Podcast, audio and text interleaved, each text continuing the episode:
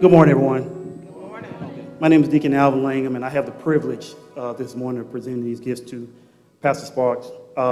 In my opinion, being in any leadership position is tough, but especially when you have the responsibility of leading God's people. It's a privilege. I just want to say, personally, for me, it's a privilege serving under your leadership. And it's a privilege serving among your wonderful family, of course, your wonderful First Lady, Sister Karen Sparks, your children, Anthony and Brittany. And I just want to say on behalf of everybody, thank you for 19 years of service. You're a wonderful leader, great man, a brilliant teacher and preacher, and we're just blessed to have you here as our leader. I don't know.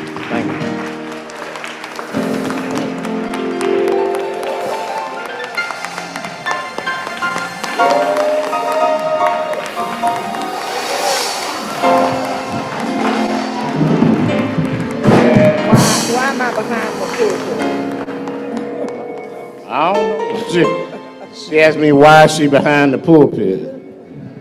Because she is behind the pulpit. Yeah. So I thank God for, thank you, Alvin, Deacon Langham. Yeah, thank you for the job you do as our chairman of deacons. We appreciate every single thing you do. Your leadership is wonderfully appreciated, and not just in that capacity, but in every capacity that you serve. So thank you so much. And to all the leaders here at 45th Street, in whatever capacity you serve, thank you. I started last week talking and saying that I thank God that 45th Street has been true to its word. You invited us here, and you have supported us at every turn. You've allowed my whims to become work. And hopefully it's been resources for people in our community. And so we thank God for your followership and your friendship. It's hard to be somewhere for almost 20 years and not love people. And it's apparent that you love us too. So thank you. I do need you to know that I've realized more of my shortcomings over these 20 years. And I want to thank you for not holding that against me, the stuff that I can't do, because you've stepped in and filled in the gaps. And so we appreciate every little bit of it. But I would certainly be remiss if I didn't thank some people specifically. I want to thank my Aunt Carolyn, who's here. Carolyn Holman, she just comes in quietly. She's as close to my mama as you'll ever see in this world. And she never lets anything happen without her celebrating it with us. And you might not understand the significance of it because you never met my mama, our mama. But she has filled that role as fully as anyone possibly could because of her love for her sister and us too, And she shows up in places that you never imagined, not just cross town, but she travels other states to support things that are going on. And so today, and her ride or die just left out to go take care of his pastoral duties, Reverend Holman. Y'all know him. You always hear me talking about him. There's a reason why I'm always talking about him, because I love him. He is as much a mentor and big brother in life and the ministry as I'll find. But Aunt Carolyn, thank you so much for coming today. And I also want to thank my children, Anthony and Brittany, for being accessible and available in everything we do around here. They are actively involved in the ministry at every turn. They don't say anything other than, okay, Daddy. And I want to thank you for taking the time from your family, but I would be remiss if I didn't include Anthony's better half, best half, Ashley. Thank you always for your support, Ashley. And then since day one, I've had two people here who God gave me to love in sibling relationship, and that's Chandra and Cedric. And Chandra and Cedric have always supported Donnell. And I want to thank them for that. As a matter of fact, God has given Cedric, me and Cedric, a very unique relationship. Very unique. It's a leader-follower relationship. Yeah, and God has kept us in bounds by, in some instances, making me the leader and him the follower, and in other instances, making him the leader and me the follower. It's a strange thing, but it works, and it works because we love each other and only want to see what's best for him. And I want to thank Pam for being the best thing that the one ever found. Yeah.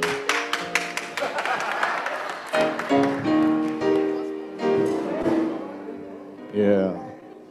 And I want to thank Greg Splund for all the work he does here at 45th Street Baptist Church and for how he keeps the lines together for Sham. Yes, yes. Yeah. Church is family. And when your biological family is healthy, it helps on this family as well. And so I want to thank God for that. And I can't start thanking every single person at 45th Street for what they do. I just want to say thank you to each and every one of you for everything you do, seen and unseen, and how you have supported, and all the ways how you love us through good times and bad times. Y'all know this past year has been a tough year for me. Physically, 2 weeks ago, I had to go in for a colonoscopy. I didn't tell nobody because I had some issues that I needed to get checked out. I saw some things that were not comfortable to me and weren't right. And so I went and had it, and the colonoscopy results, they said they found two polyps that they got rid of. And if they had been left there, of course, they say that can develop into colon cancer, but they got them, took them out. And so thank God for that. Why am I saying that? Because I want you to go get checked too. Ain't nothing unmanly about going to the doctor. It's frightening. I know what it feels like to be waiting on results. Yeah, leave the doctor's office and everything they say is cryptic. And you're trying to read into what they're saying and they ain't saying nothing. And I know what it feels like now, in this modern age, to get an email from UAB. Lord have mercy. What is it now? Yeah, I know what that feels like, but it's still something we have to go through because we don't want anything to jump up on us that we could have controlled. Now, life is going to be life. Things are going to happen, but and particularly I'm talking to the men because we don't take care of ourselves like we should. And so please, please, please, please go to the doctor like you're supposed to. And to all, the clinic is always full of women. Every time I go in, there's always women in there, and they tend to handle their business. And if you look across the demographics of our community, it's always older women doing everything because men don't always handle their business like they're supposed to. And then we suffer the ravages of our lifestyle.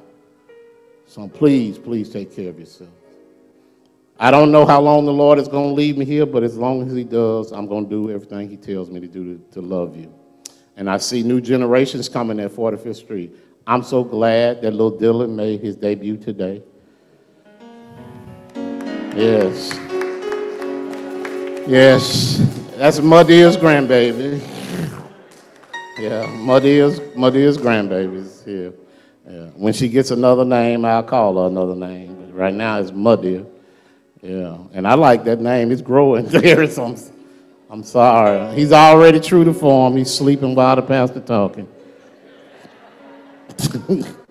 You trained him well, Destiny. Yes. Yes. I want to thank another person. I want to thank Reggie for dedication, for support, for always being available when we need him. I want to thank T. I want to thank D for everything. This has been a hard year for Dwayne. Yeah, but he's been as faithful as he can throughout the circumstance of losing his wife, the circumstance of having his mother pass away. He's still been faithful to 45th Street. And so we thank God for you. We love all y'all. Thank y'all so much for what you do. For those of you who don't know, T is taking some kids to Carnegie Hall. Yeah. From Fairfield. Support her if you can. I'm sure it's on Facebook. She is going. They are going. Yes, they're definitely going. Yes, they're definitely going to Carnegie Hall. It's going to be life-changing for those kids going to Carnegie Hall and singing there. And I found out that there were 3 other schools that are associated with it. It's Ramsey, Fairfield, and it was one other one. I don't know the other.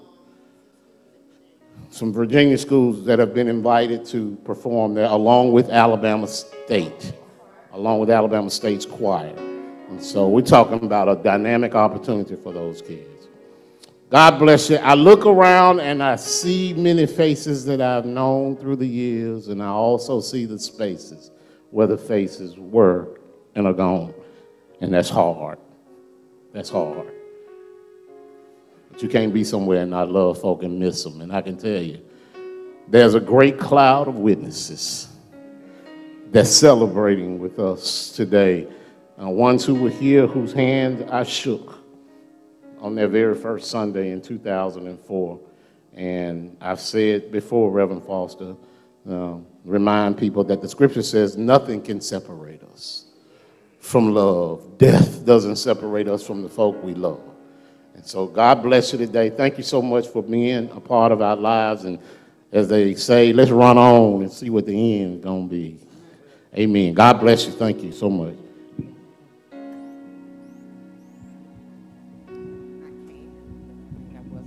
Good morning, 45th and friends. I just want to thank you all for always being you just go above and beyond. Thank you for the love. Thank you for the support. Thank you for just being, thank you for your smiling faces. I'm telling you, it makes a difference. We just appreciate everything that you've done throughout these 19 years. And I'm excited because I'm ready for the next 19, but these past 19 have just flown by. I mean, I was just little, you know, and now I'm growing up, so it's just a blessing. I'm just so thankful. Thank you all. Thank you all. She gonna talk me into jail.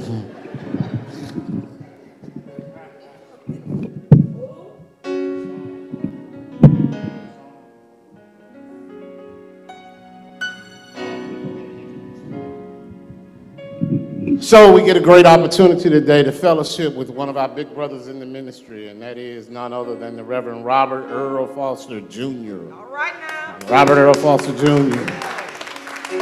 Pastor of Mount Zion Baptist Church over, don't mix it up, East Scooter. East Scooter. But let me tell you a little bit about Robert. It's funny, Robert, I had to check myself. Every time we get something now, we go Googling. So I went Googling to pull your bio, and I said, I don't need no bio for Robert. I know who Robert is. Robert is the man who has loved Linda all his life. All right, woo! Ain't no doubt about it. Linda Beavers Foster is the apple of his eye, the mother of his babies, and he cherishes her. And I know every day he gets up thanking God for her, so we're glad to see her. And Robert is the one that Sherry and Betty and them call Sonny. Sonny, and he's here today, and thank God that Sherry and Betty are here as well to support him, nephew and brother. Robert is the father of Trey, Chris, and Timothy. And God bless, and Bob. I always forget Bob. And Bob. And I'm looking at Timothy.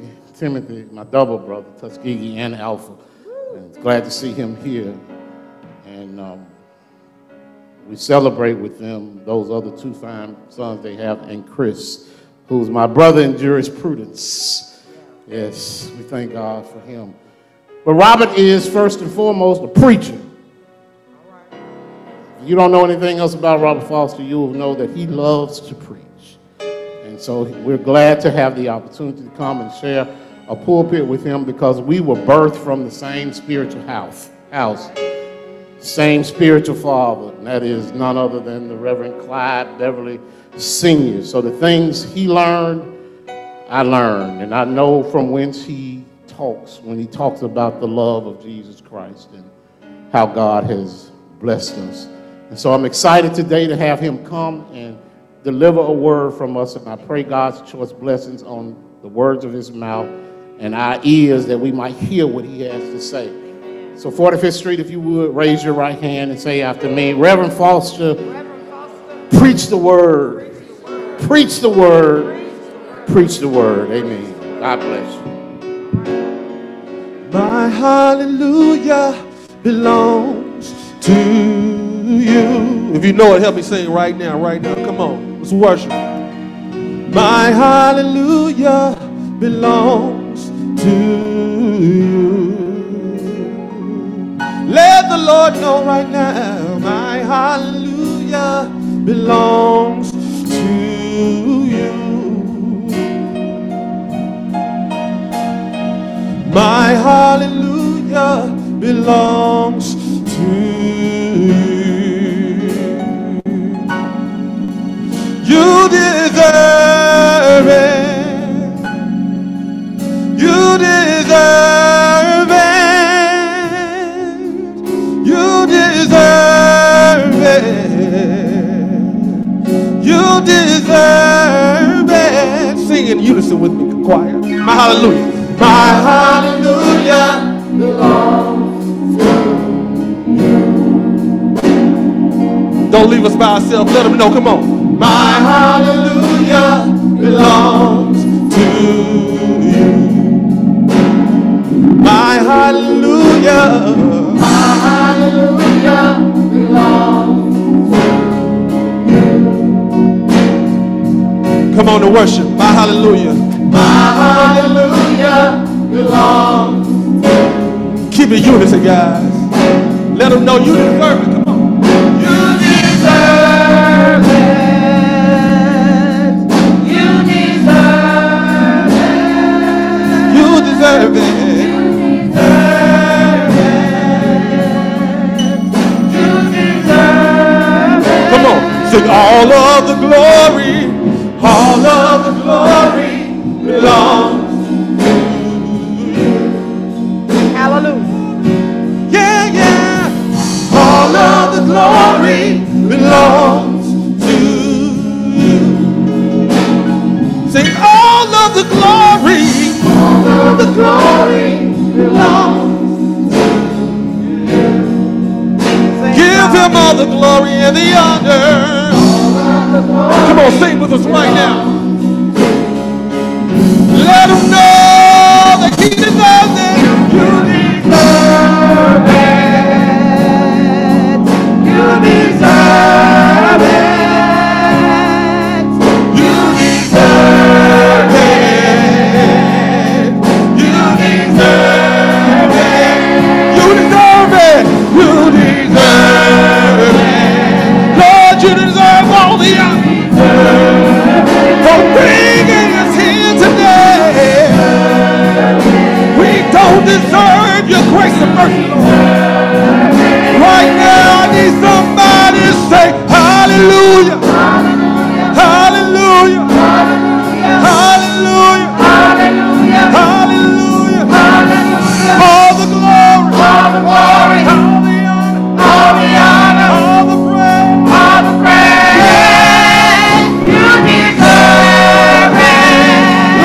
You deserve it. Lord, you deserve it, God. You deserve it. We give it to you right now. You deserve it.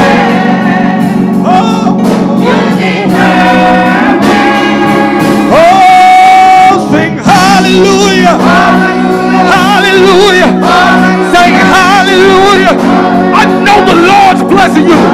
Sing all the glory. All the honor. All the praise. You deserve it. Lord, you deserve everything. Every bit of praise in my life. I thank you for keeping us here. Lord, you deserve.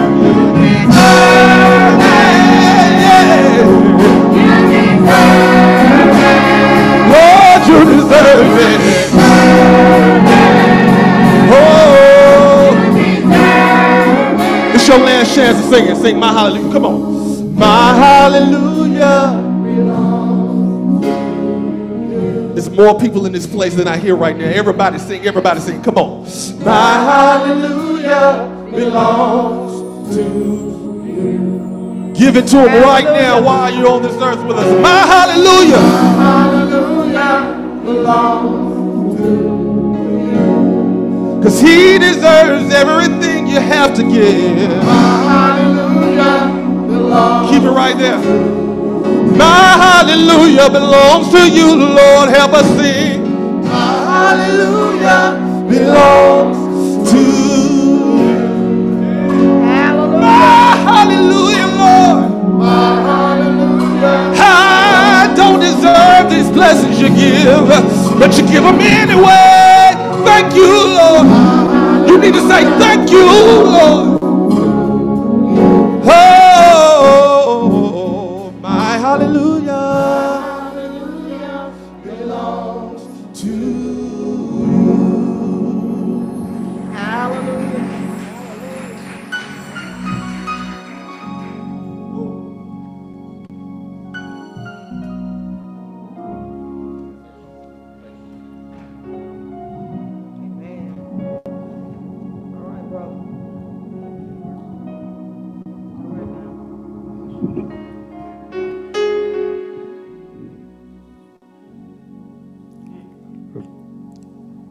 Let us pray.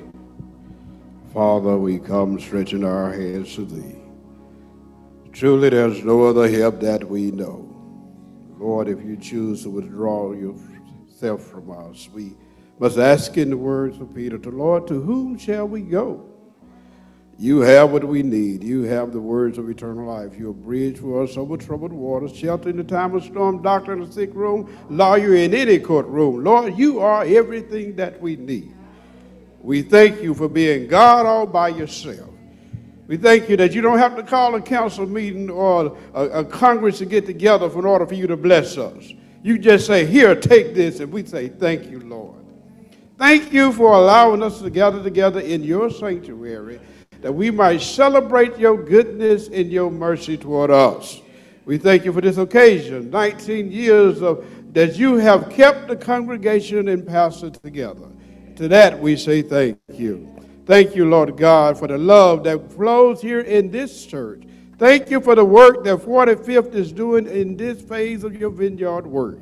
We pray that you will continue to bless them, continue to strengthen them, to get them to draw them close together to one another as they're drawn even closer to thee. Father God, we thank you for every family that is represented here today, and that each home will be blessed. Lord God, we thank you. For those who are watching via the World Wide Web and those who are in person, we pray that all of them have gathered today with at least one question on their mind. That is there any word from heaven? And Lord, we do pray that when we leave down from here, we will leave with the positive answer to that question. It is in the strong name of Jesus we pray and ask these blessings. In Jesus' precious name we pray. Amen, amen, amen.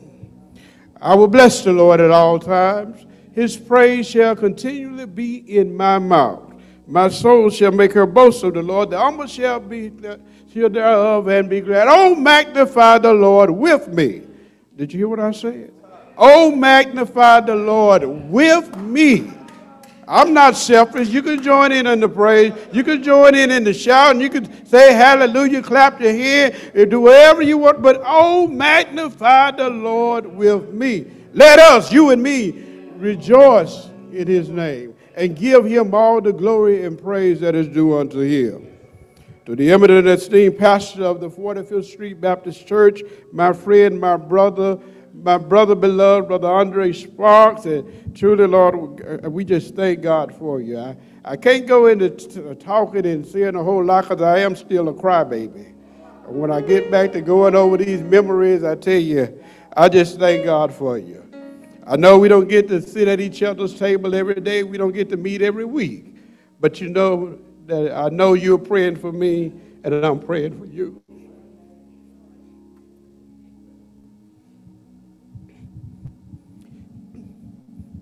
to his lovely wife, my friend, Sister Karen, and to all who make up this 45th Street congregation.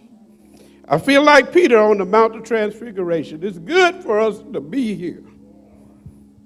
And Pastor, I want to thank you for this opportunity to share with you and this 45th congregation my conviction concerning my Christ on this 19th anniversary. And I must be honest, can I be real? I when you called and you asked me, man, I got to looking and I got to, you know how I was taught, who taught me. So I got to looking for scriptures and I got to looking for all kind of nice sayings concerning pastoring and pastorage. Man, I'm talking about, you know, how they preach the word, be instant in season, out of season. You know, I got to looking at all this stuff. I would give you pastors after my own heart. I got to looking at all this stuff. And then all of a sudden, it hit me. 19 years. If y'all ain't got it together now, what could I say? What could I, if you hadn't learned how to pastor, you've been here 19 years, and if the relationship is that good, y'all ain't got no business messing with that. So whatever y'all doing that's working to keep y'all together, can I say one thing about pastoring and congregation? Keep up the good work. Now, can I go ahead and preach? Romans chapter 8. Very familiar passage of scripture. Romans chapter 8. And we shall begin reading at verse 28. Romans chapter 8, verse 28. If you got it, let me say amen. If not, say wait for me. What'd you say, Auntie? Oh, she's still unzipping her Bible. See, some of us still bring a Bible to church. Yeah, I'll have it in a minute. We waited. Romans chapter 8, verse 28. See, y'all folks with these apps don't think that y'all so smart. You can even with an iPhone say, Siri Romans 8:28, and she'll pull it up for you. But some of us went to BTU, where we had to learn Genesis, Exodus, Leviticus, Numbers, Deuteronomy, Joshua, Judges, Ruth, 1 Samuel, 2 Samuel. You know what I'm saying. And then, you know, we had to learn how to spell it. Because, you know, Pastor Beverly, we didn't have BTU books, so we had to learn how to spell them books. First, we said it from Genesis to Revelation. Then we had to say them backwards. The BTU books hadn't came in yet. We had to spell them. And then I was so glad, I ain't never been so glad to see a BTU book, because the next step was to spell them backwards. That's why I used to win all them Bible contests when you had to open them up and turn to the scripture. Sure, I already knew where it was. I had it all down packed. Romans chapter 8, verse 28, if you have not got it yet, you need to be at Sunday school. It's in the New Testament. Romans 8, verse 28. We there? And it reads, and we know. That's enough. And we know. This morning I want to speak to you from this central thought, something Christians need to know. Something Christians need to know. I'm not talking about church folks, but there are some things that Christians need to know. I'm not talking about at the office around the coffee, you know, or even at the dinner table when we have fried preacher. I'm talking about something Christians need to know. If you're ever having a bad day, Romans 8 is a good book to read. Whenever you're down in the dumps, whenever life seems too much for you to bear, when the storms keep on raging in your life, even when it's hard to tell the night from the day, I invite you to pick up your anchor and read Romans chapter 8. Just like Shakespeare, Hamlet, Romans chapter 8 is full of quotations. Whenever you find yourself in your hee haw moment, I invite you to read Romans chapter 8. Oh, you never heard of a hee haw moment? Y'all ain't never heard of a hee haw moment? Well, before you could get 300 channels on your TV, before Good Time, the Jefferson Cosby Show, a living singer showed up on TV, our Saturday evening entertainment, I know ain't the only one here 60 or older, our Saturday evening entertainment featured Buck Owens and Roy Clark on this TV show called Hee Haw. And every Saturday, we didn't know it all at the time because all we had was three channels, 6, 13, and if you had a little bit of money, you could get 42. And even if you wanted to change the channel, you unless you had some children in the room, you had to get up and walk across and click, click, click till you get to the next channel. Wasn't no push button, Siri do this and Alexis do that. No, we had to click, click, click just to get to another channel. And when you got there, you hoped the antenna was in the right place so you can get good reception. Am I talking to somebody here today? We used to get home in the Saturday afternoon, Saturday evening, and that show called Hee Haw. Wasn't nobody on there, if I don't remember anybody on there ever looked like me was ever on that show. Because 1 minute Charlie Pride was on there, but he didn't make too many appearances because I couldn't remember him.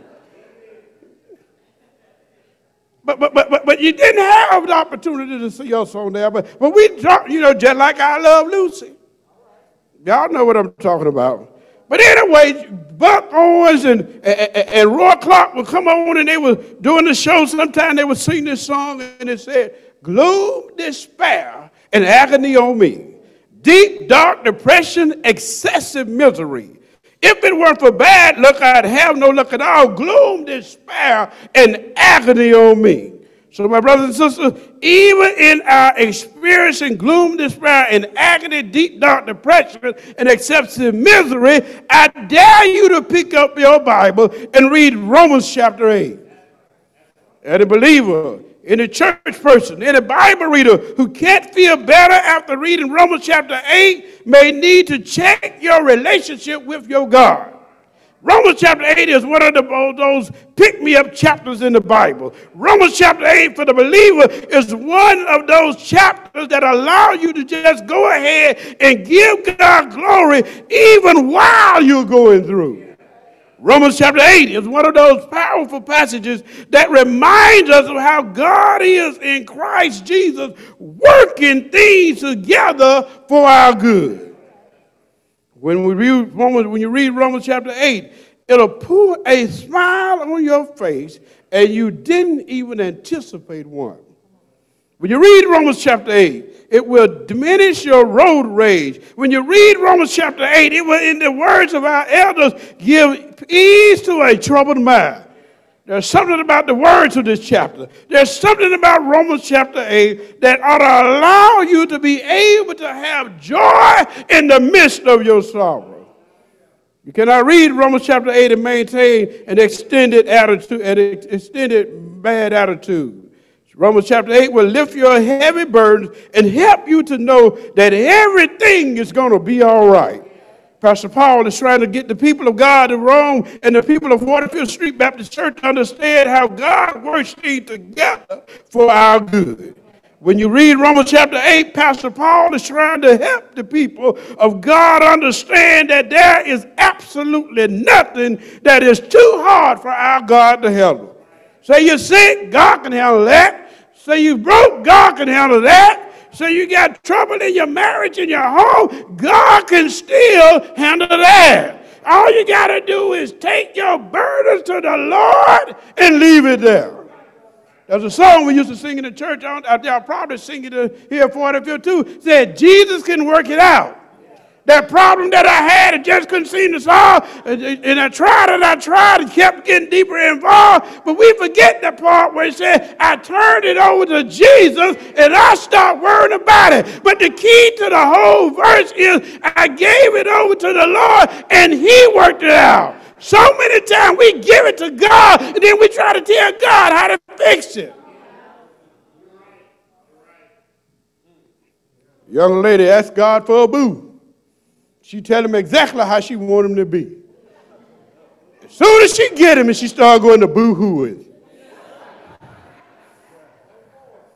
Brothers and sisters, this God of ours is always working to do that which is we cannot do for ourselves. Towards the middle of the chapter, Paul pins that classic verse that allows us to look beyond our pain and still give God the praise. And we know that all things work together for good to them that love God, to them that are called according to His purpose. That word know even in the Greek, literally is an exponential knowledge. It lets us know that it is not something that was taught in the seminary. It is not something that is taught in the synagogue. It is not even taught in the sanctuary. This is what you get by walking with God for a little while. This is something that you get from experience. This is knowledge you receive by dealing with some seasons with God. When you walk with God for a little while, you begin to know something that things about God that you would not have known, because there's not a book in any seminary, library, or Congress, or even on the internet that can tell you about how good it is to him to walk with you, talk with you, tell you that you are his own, and the joy you share. Is there anybody here ashamed to testify? He walks with me and he talks with me. When you walk with God, things get a little better. When you walk with God, things get a little easier. When you walk with God, you understand that things will work out for your good by and by. I didn't like it when I was going through it, but it made me stronger. It made me wiser. It gave me a greater confidence in my God. Now, I stopped by this morning on my way to the west side to reaffirm to the east side that no matter what you are dealing with, no matter what you are going through, even if you can't see it at the moment, God is still working things out for your good. Church family, it looks like in our text, Pastor Paul is trying to get the people of Rome and the people of 45th Street Baptist Church this morning to understand that all of us have to deal with at least three inescapable realities in life. I believe Pastor Paul is trying to help us to understand that no matter how saved you profess to be, no matter how spiritual you are, no matter how often you sit in the same seat in the sanctuary, all of us are going to have to deal with at least three inescapable realities in this life. Can I push it? The first inescapable reality is the inescapable issue of sin. Y'all do know what I'm talking about, don't you? The inescapable reality of sin. And the first issue with you, which you have to deal with, church, is sin. You can't really be a church until you deal with the sin issue. You can't really be an effective witness until you deal with the sin issue.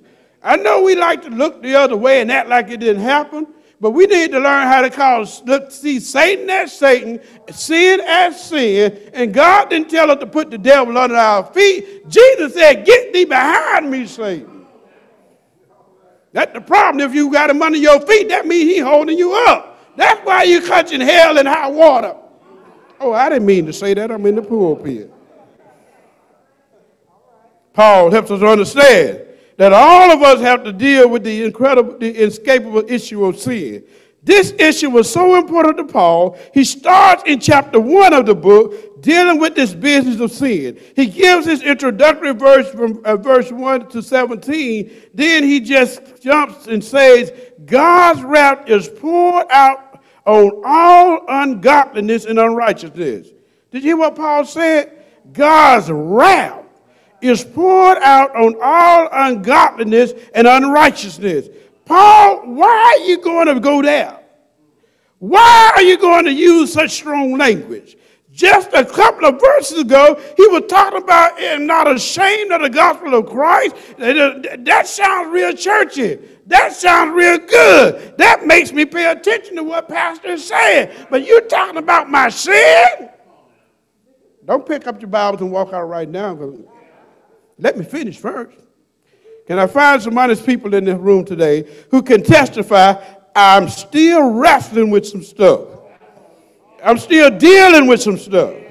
Man, I'm saying I'm spiritual, but I still got some sin in my life. We all have to deal with the inescapable issue of sin.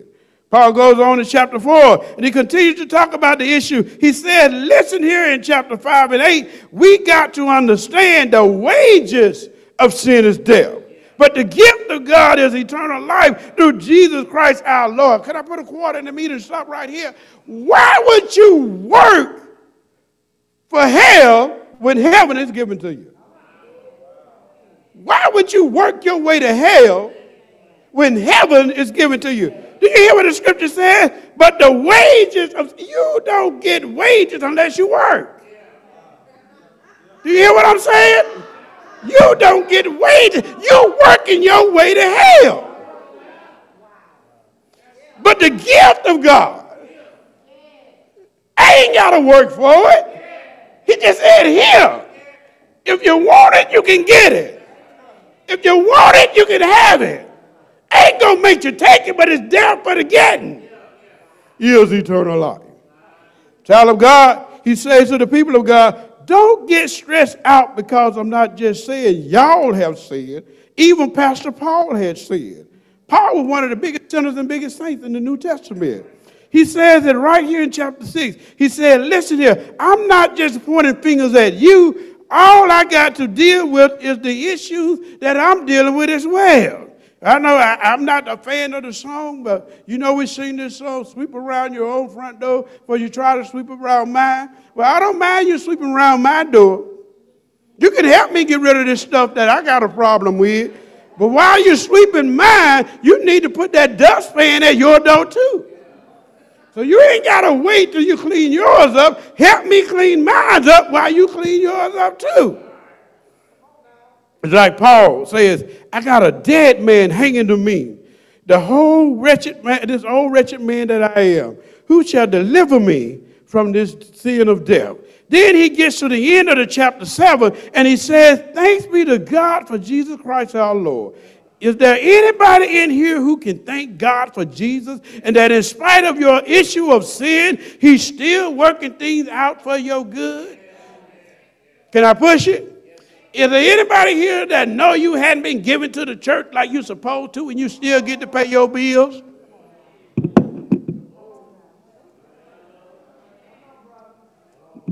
I'm like Cat Williams, I'll wait. Is there anybody here know you got issues that you haven't dealt with, but God's still blessing you anyway? Can I push it?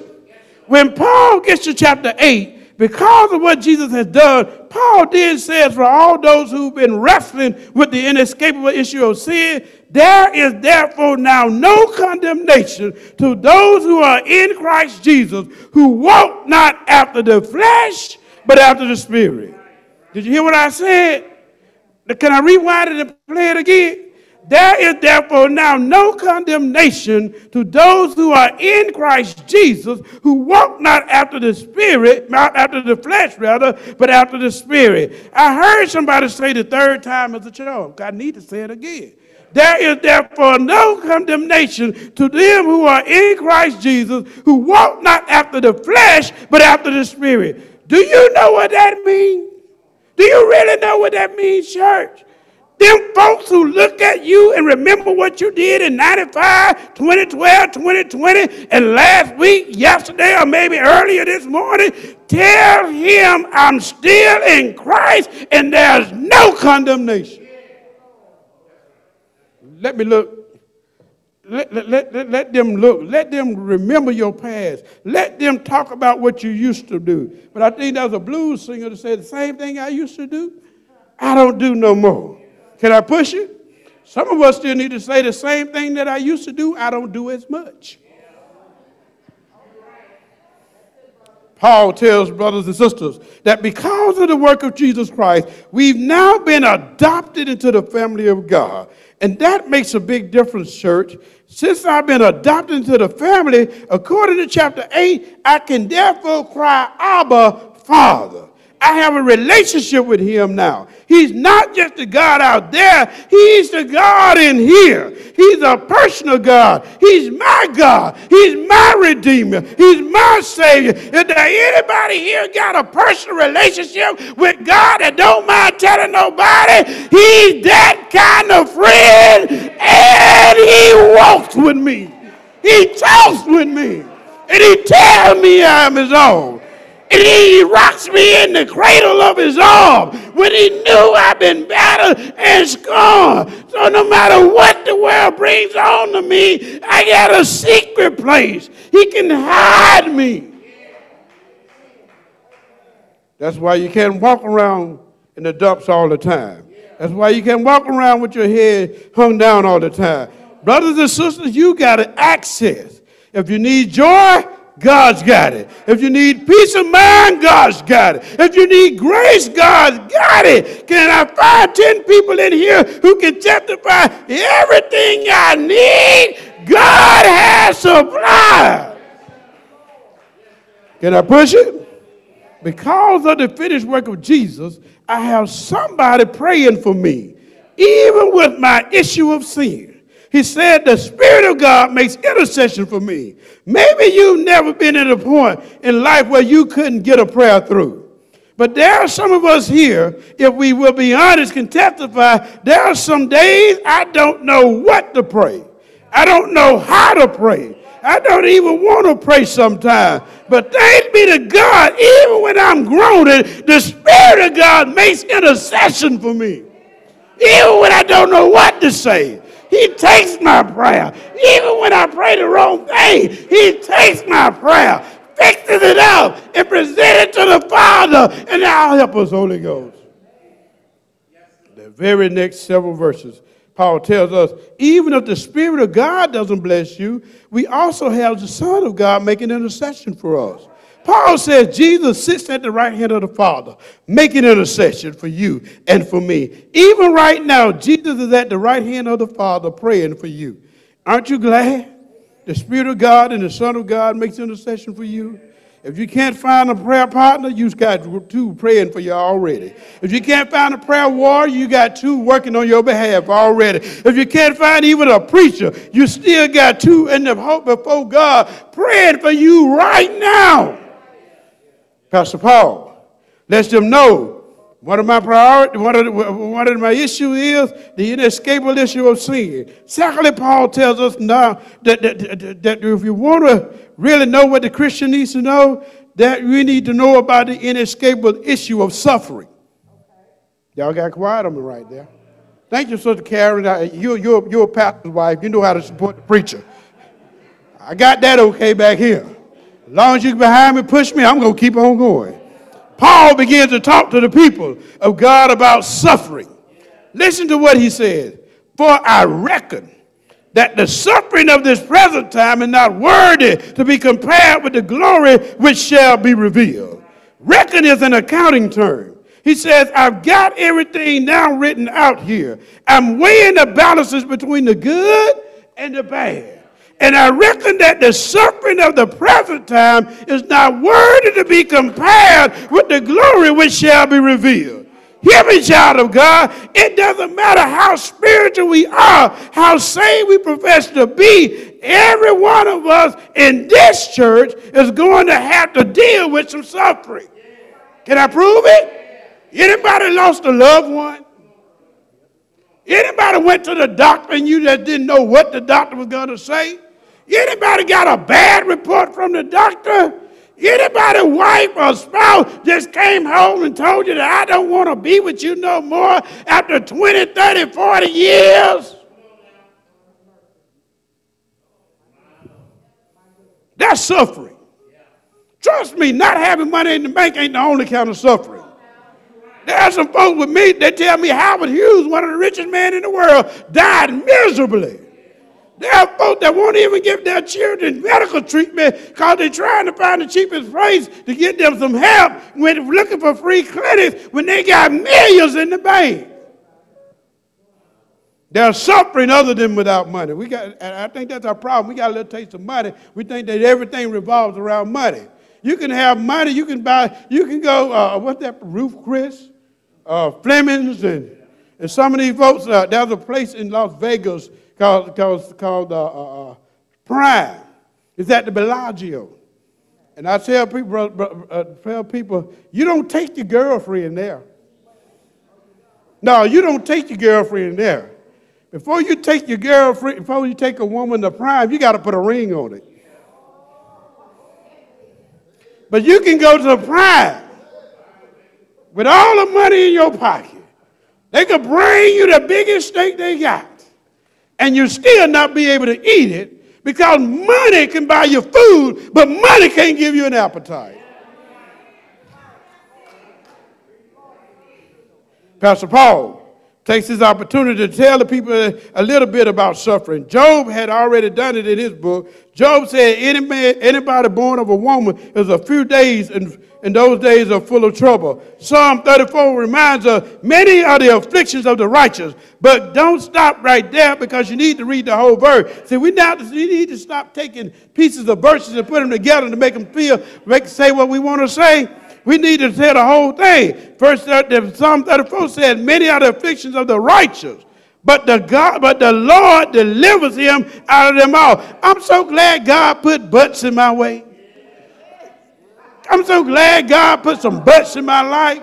Many are the afflictions of the righteous, but that means things change. Weeping may endure for a night, but joy comes. 3 little letters makes a whole difference in your life. Maybe you need a more contemporary recitation. Maybe you need, you read your Bible, but you don't understand. You know, we got especially young folks say, "I just can't understand the Bible." Maybe you can understand it if I put it in the words of the late Reverend Paul Jones. You ready? "I've had some good days. I've had some hills to climb. I've had some weary days and some sleepless nights. But when I look around and I think things over, all of my good days outweigh my bad days. So I won't complain." You know why? God has been good to me. I said, God has been good to me. Did you hear what I said? God has been good to me. He's been good to me. All right, I'm going on. Can I find one witness that ain't afraid to open your mouth and say, "God been good to me"? If he's been good to you, help me preach this message and lift your hand and say, "Thank you, Lord. Thank you, Lord. Thank you, Lord. I won't complain." The Bible says, you know, I got it here in my notes. I started to skip it, but, you know, the Holy Spirit said, preach it in the hour. The Bible says, when you look at it, when I think about what's going on in our city, we got murder, seems like it's almost every week, if not every day. Some young man, some young lady, even some older ones are getting killed. And the first thing we want to do, call the radio station and blame the mayor. I've met him in person. I didn't pat him down, but I don't think Mayor Woodford carries a pistol. I don't remember anybody saying he shot anybody.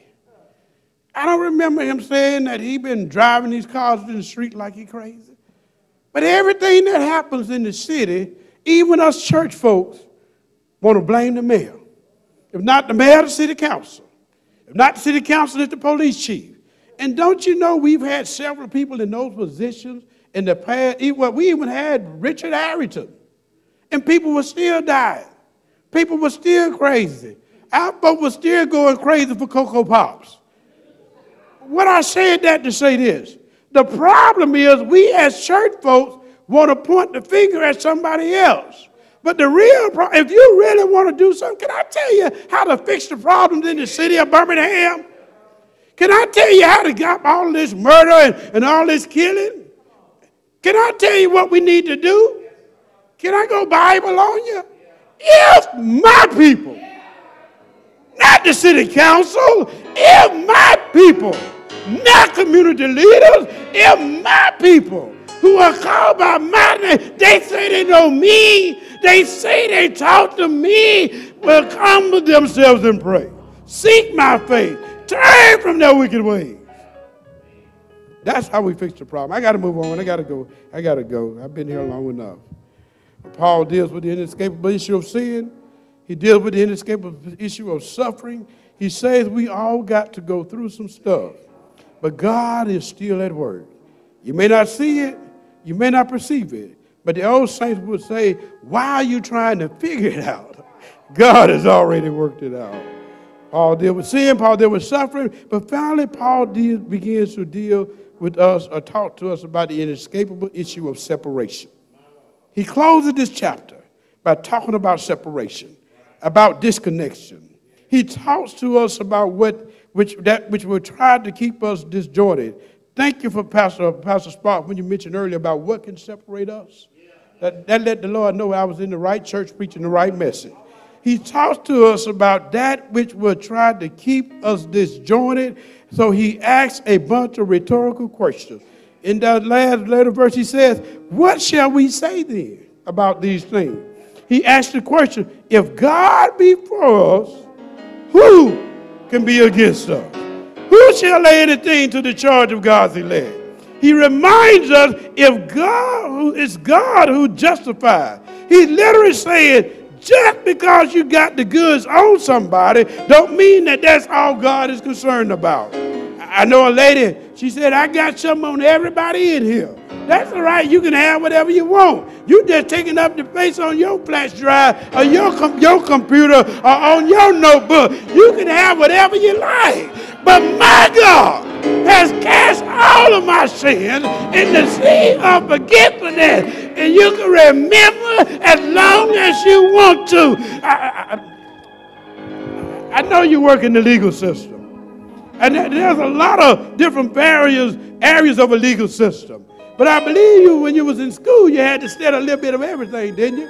And some of us, you ain't got to raise your hand because I don't even want to know your business, are familiar with the term bankruptcy. You hear what I said? Bankruptcy, not debtor's court, bankruptcy. You see, in debtor's court, you pay on the bill until you pay it off. You're still indebted in debtor's court. That's why they call it debtor's court. The court is helping you pay your bill. But bankruptcy, that means you get a clean slate.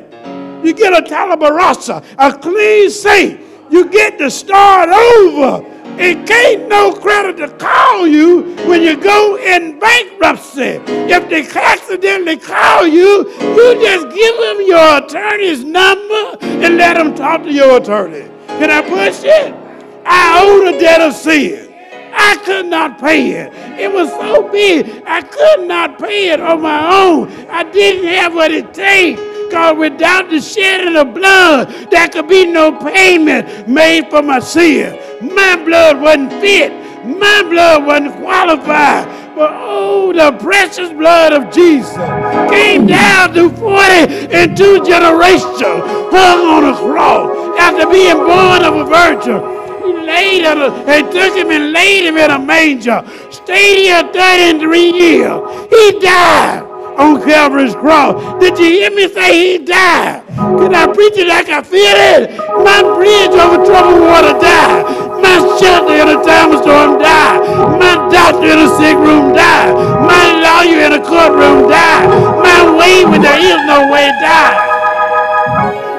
They buried him in Joseph Brothers' tomb. He stayed there all night Friday night. He stayed there all the day Saturday.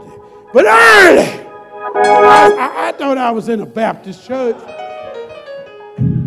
Somebody told me I was at 45th Street Baptist Church. And there are certain key words in the Baptist church that make them want to holler, throw up both your hands. So I'm going to try it again. I said, he stayed there all night Friday night. He stayed there all day Saturday. But bright early Sunday morning, he got up. My bridge over troubled water got up. My shelter in a time of storm got up. My doctor in a sick room got up. My way when there is no way got up. And not some power, but all power in heaven and earth, they say. Church, we've been in the storm. We've got to go through some things. Just because we Christians don't mean that we don't suffer. But we need to remember that we know. That means ain't nobody got to tell us this. We know all things work together. The good is working for our good. The bad is working for our good. Everything is working together for our good. But this is the key part. To them that love the Lord. I don't know how many names you got on the roll of 45th. But if your name it ain't on the Lamb Book of Life, you wasting your time. Being in church don't make you no more than Christian, than being in a garage make you a Cadillac. But you got to know him for yourself. You got to know him. And you will know if you know him. You will know if you know him. Can I say it like we used to say it in the old church? I feel the prayer wheel turning, felt a little fire burning, and just a little talk with Jesus makes everything all right. God bless you today. There are some things we need to know. I don't know how much time I got left on this earth. I'm going to try to get over to Mount Zion and preach a sermon over there today too, but I may not even make it that far. But this one thing I know. To be absent from the body is to be present with the Lord. If this earthly house of tabernacle is dissolved, I got another building, a home eternal in the heaven, not made by the hands of man. And if you're not sure where you're going when you leave here, this is your opportunity. This is your opportunity to make sure you got a home over in glory. And it's yours, yours, yours. See, you don't mind leaving when you got somewhere to go. You don't mind coming and putting your stuff on the street when you got somewhere else to take it to. But when you get put on the street and you ain't got nowhere to go, you ain't got no other home, well, let me correct that. There is another home.